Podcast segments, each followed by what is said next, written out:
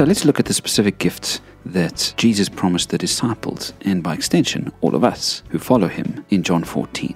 He starts the whole speech by saying, Do not let your hearts be troubled. You believe in God, believe also in me. Verse 1. And then way down in verse 27, he says, Peace I leave you, my peace I give you. I do not give to you as the world gives. And then he says again, Do not let your hearts be troubled.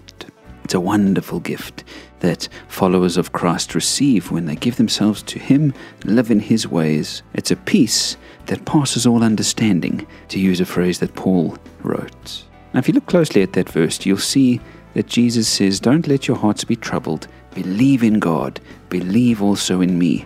And other translations of the Bible have used the word trust or have faith instead of believe. Because it's when we trust in Jesus and have faith in Him as our Savior and our helper and our friend that peace comes. The antidote to a troubled, unsettled heart is trust or faith in Jesus. Jesus said these words, knowing well that his disciples would soon be looking at him on a cross, and he knew that their hearts would be troubled. But he spoke those words to them.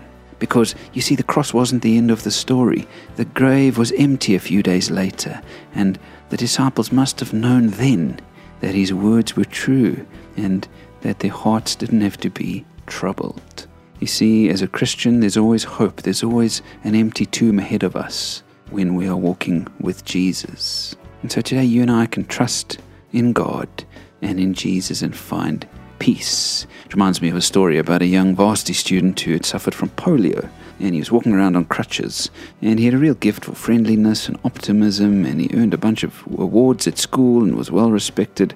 One day a new student said to him, "Why are you on crutches?" And he replied, "Infantile paralysis from polio." The student said to him, How can you face the world so confidently and happily with such a misfortune? The student on crutches replied, Oh, the disease never touched my heart. I love that. When you walk with Jesus, afflictions of the world may come to you, but your heart needn't be troubled if you've given it to Jesus. And so today, take Jesus' offer of peace, receive that gift, place your trust in Him, and receive the peace that only He can give you.